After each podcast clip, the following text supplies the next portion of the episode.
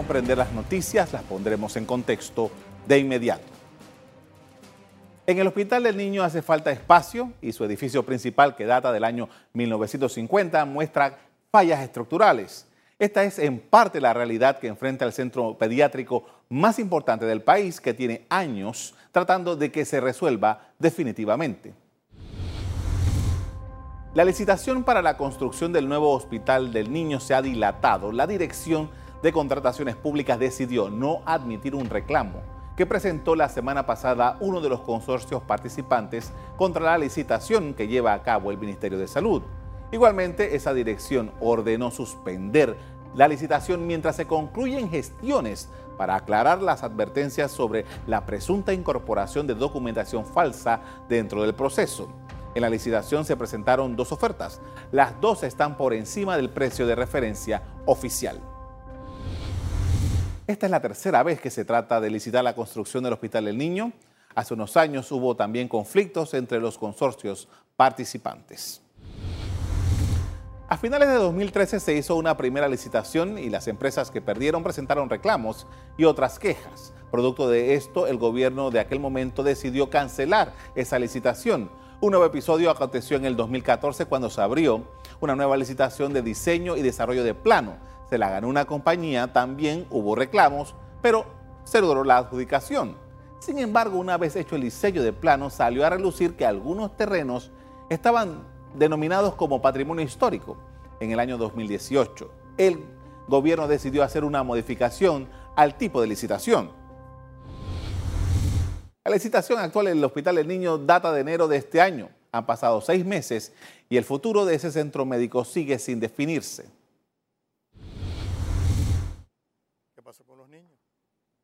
Esperando desde hace muchos años un nuevo hospital están recibiendo una atención con la mejor calidez, calidad que podemos dar en el hospital. Sin embargo, estamos limitados por situaciones de la estructura del edificio.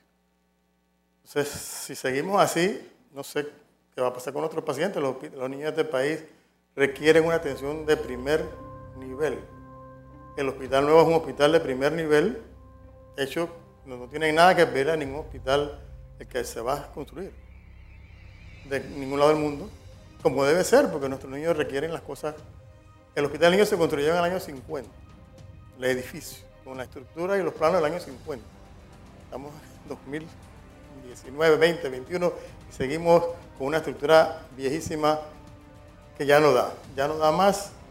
Y realmente es una preocupación de nosotros como pediatras en general y del cuerpo médico del hospital, no solo el cuerpo médico, el resto del personal del hospital, que hasta cuándo las leyes los permiten. Las empresas pueden seguir peleando, discutiendo, pero hasta cuándo los niños y los niños que y los derechos de los niños dónde quedan.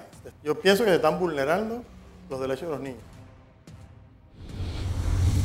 Cifras del Hospital del Niño indican que un total de 215.432 pacientes se atendieron en el 2018 en consultas especializadas, por lo que se registró un aumento con relación al año anterior que atendió a 213.427 pacientes. Nos acompaña el director del Hospital del Niño, Paul Gallardo. Buenas noches. Buenas noches, señor Somozán. Doctor, eh, eh, para empezar un poco, para que tengamos una descripción clara de cuáles son las condiciones que tiene actualmente el Hospital del Niño. Bueno, mira, el Hospital del Niño es una institución que fue construida en 1950 y no es hasta 1958 donde se denomina la institución como Hospital del Niño y, empieza a regirse por un patronato. Este hospital ha ido creciendo paulatinamente desde 1958, a través de los años se fueron haciendo varias edificaciones, ampliando las salas, teniendo en cuenta que la población ha ido aumentando. Lamentablemente la, situación actual es que tenemos un porcentaje de, ocupación de camas en las salas generales de 100%. Tenemos salas que en un momento dado cuando se construyeron, por ejemplo, el edificio que se hizo, el edificio número, el anexo 1, que se hizo en 1979, alojaban, si tú buscas en la sala de prematuro, te alojaba 40, 50 prematuros. Actualmente esa sala te aloja 100 a 110 prematuros en el mismo espacio. Y eso condiciona una serie de hacinamientos, que ese fue el principal problema que las autoridades para la década de los años de, la, de 2000, en 2004, 2005, comenzaron a hacer los primeros acercamientos por la preocupación del hacinamiento que se estaba encontrando en, en las diferentes salas del hospital. Además del hacinamiento, el, la misma infraestructura eh, ya muestra eh, señales de cansancio, ¿no? Por decirlo de una manera. Sí, eso fue, eso fue la parte número dos que agravó el problema, porque lamentablemente en, el año 2010 se encontraron ya una serie de rajaduras en algunas losas y se hicieron evaluaciones por expertos, por la Universidad Tecnológica de Panamá, incluso por un grupo extranjero. En ese tiempo se decidió tener las dos evaluaciones. Las dos evaluaciones llegaron a la misma conclusión, que es un edificio enfermo, un edificio que, que no está en las condiciones para albergar personas si en un momento dado ocurrieran eventos externos. No es que el edificio se va a caer en este momento, pero es un edificio que, que, es obra de, de, la necesidad de la construcción de otro, tanto por el espacio como por el edificio enfermo. Está totalmente un edificio que se, tiene más de, 70, años, de, construcción. Claro. Doctor, eh, la posibilidad de que esto mejore ha sido, yo decía hace un rato en el, en el bloque anterior, un via crucis, porque realmente hemos tenido varias estaciones y en estas estaciones hay flagelación también. Eh, doctor, para que nos, un poco nos relate qué es lo que ha estado ocurriendo con el Hospital del Niño, con esta licitación que al final no termina de concluirse. Sí, para hacerte una, una breve historia cortita, Realmente el problema después que se hizo el estudio de las edificaciones empezó el Via Cruz. En el año 2012 el, presidente de ese entonces cede los terrenos de la antigua Embajada de los Estados Unidos para la futura sede del Hospital del Niño. En ese mismo, eh, al año siguiente, se hace la primera licitación. La primera licitación que iba, iba a ser llave en mano. Pero esa licitación participaron una serie de empresas las, empresas que pierden no, no, aceptan haber perdido, entonces venían una serie de, reclamos que bajaban y subían a las diferentes instituciones.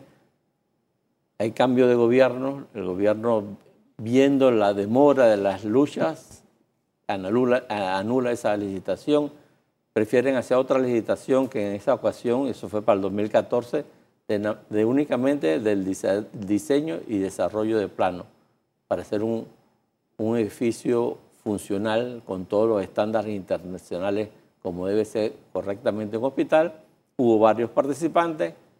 Ese diseño y ese desarrollo de plano no, no, no, no se liberó de, de, reclamos. También hubo un periodo, periodo de reclamos, pero afortunadamente se pudo lograr adjudicar y los planos se hicieron.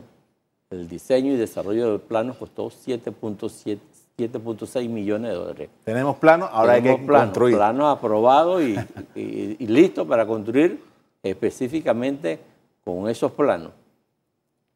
Se hace en, entre 2000, después que se, se hace, se entrega los planos, hay una serie de, de dificultades relacionadas con la definición de lo que era... El terreno.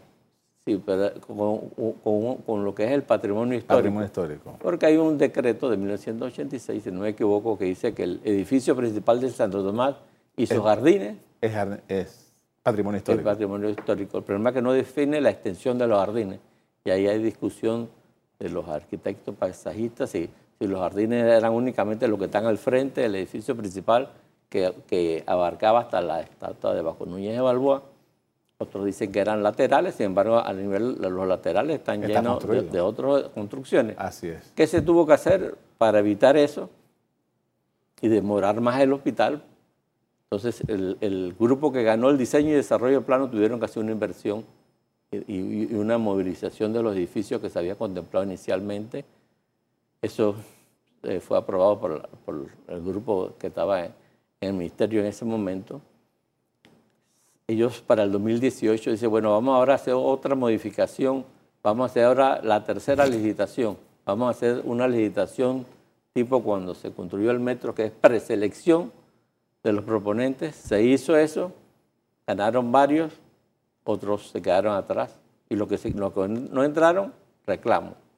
Pasamos todo un año, 2018 fue todo un año en esa licitación, reclamando que yo no entré a, ser preeleccionado.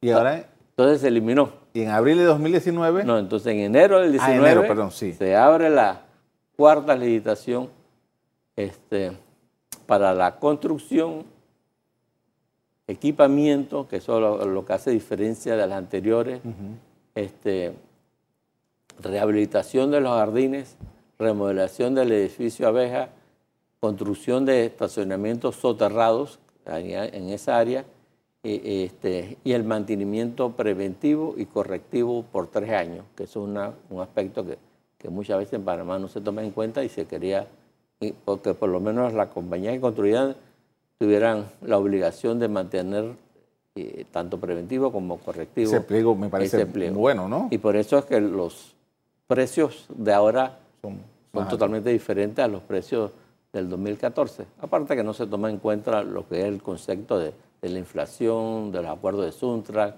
hay un reglamento estructural de Panamá que se hizo en el 2014 y, todo sube una serie de, de cuestiones de costos. Se hace la licitación y se hace la licitación. Hace la licitación y lamentablemente para esta licitación fueron dos.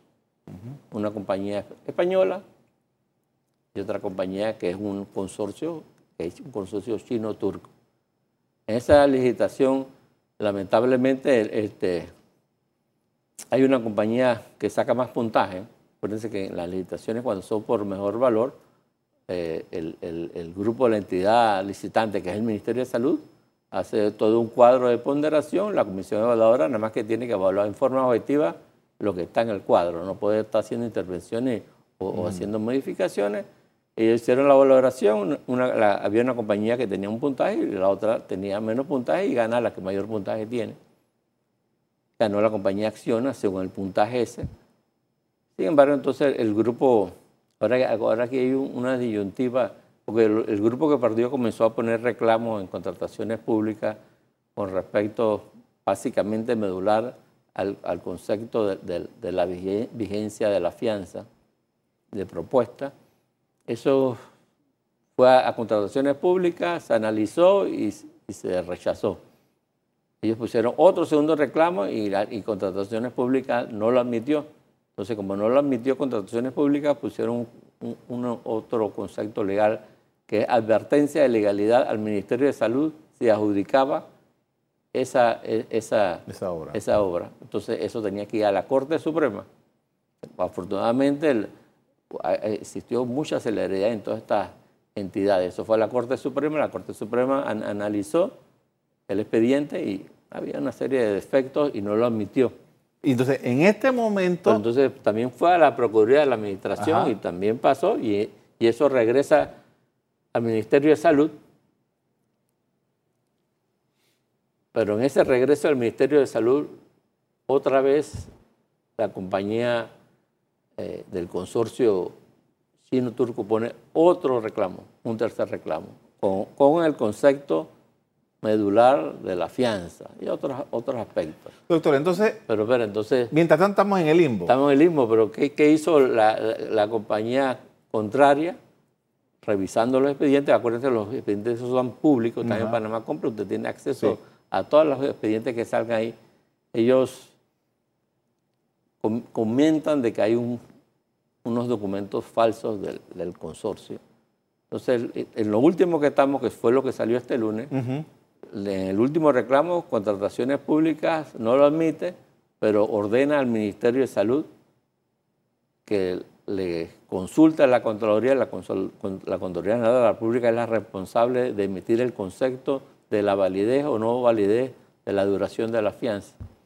Entonces, eso es una labor que tiene el Ministerio de Salud, no sé si, si ya la habrá hecho, pero ellos tienen que consultar a, a contrataciones. Tienen dos tareas, consultar a la Contraloría eso. Y a contratación. Y, no, y ellos mismos investigar si una documentación era falsa del consorcio. Entonces, son esas dos cosas que están pendientes. En definitiva, con todo este largo trayecto, en 2019 no vamos a tener una finalización. creo que lamentablemente, y, es algo lamentable porque el hospital está lleno, el hospital viene unos meses de que vienen enfermedades son de tipo estacional y se llena y, y nos obliga a convertir, acuérdense que el hospital tiene tres pilares, atención, docencia e investigación, con excelencia los tres, pero tenemos que disminuir un poco la docencia en un hospital formador de, muchos profesionales de la salud pediátrica, porque tenemos que convertir salones de clase en salas de hospitalización para atender la demanda de esa población.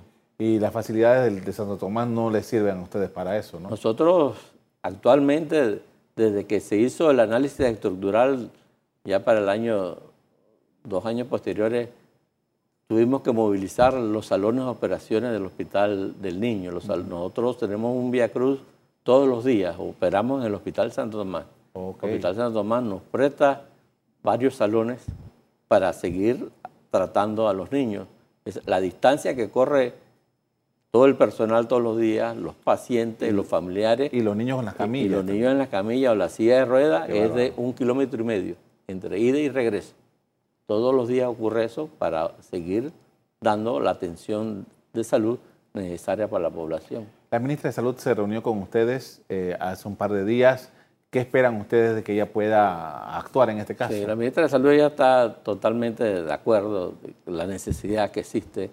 Realmente esta no es una necesidad inventada. Eso, el, el que piensa que está inventado, yo los invito que vayan al Hospital del Niño y conozcan. Lo que pasa es que el Hospital del Niño, porque, porque sea una estructura vieja, no quiere decir que uno la tiene que dejar, no pintarla y arreglarla. Pero cuando el problema no es cómo se vea estéticamente, el problema es cuando usted llega a la sala y ve esa sala llena. El problema es que usted llega a un cuarto de urgencia, acuérdese que son niños, cuando va un niño a un cuarto de urgencia va papá, mamá, la tía, así que el cuarto de urgencia ve más lleno todavía. Y eso trae problemas para la atención. Anualmente, ¿cuántos estudiantes, eh, niños ustedes reciben en el hospital? En el cuarto de urgencia, pues nosotros tenemos varias entradas. La entrada uno es el cuarto de urgencia, que es atienden aproximadamente 100.000 niños. La otra área es la consulta externa especializada, que se atienden 120.000 niños al año. Y la otra entrada es el recién nacido. Nosotros no atendemos partos, los partos se atienden en la maternidad. En la maternidad de San Tomás nacen aproximadamente 15 mil niños, eso es el 20% de toda la población. En Panamá nacen 75 mil, 20 mil nacen en la maternidad. De esos 20 mil atendemos, de esos 15 mil se atienden los 15 mil, pero lamentablemente un día un 15% nace con problemas y tiene que ser trasladado pero son atendidos por el personal del hospital. Me llamó la atención que usted dijera hace un rato que en la sala de prematuros no tiene capacidad ya para atender. No, eh, se la, dando la, la, sala de prematuros, afortunadamente, se consiguen las incubadoras y, se compran. Nosotros no tenemos problema de equipamiento y el equipamiento que tienen los hospitales es equipamiento de punta que, muchos no existen ni siquiera en los hospitales privados de, Panamá. Entonces, ahí el problema que hay que hay, hay, hay estándares internacionales de la distancia de una incubadora con otra. Por ejemplo, una incubadora de cuidado intensivo está a seis pies una con otra y en el hospital lo tenemos a dos pies. Lo tenemos a dos pies porque hay que meter, viene un niño enfermo, un prematuro, yo tengo que meter en ahora, no puedo decir que venga mañana porque, necesita el espacio. Le agradezco mucho, doctor, por habernos compartido esta información. Bueno, gracias a usted. Perfecto, muy bien.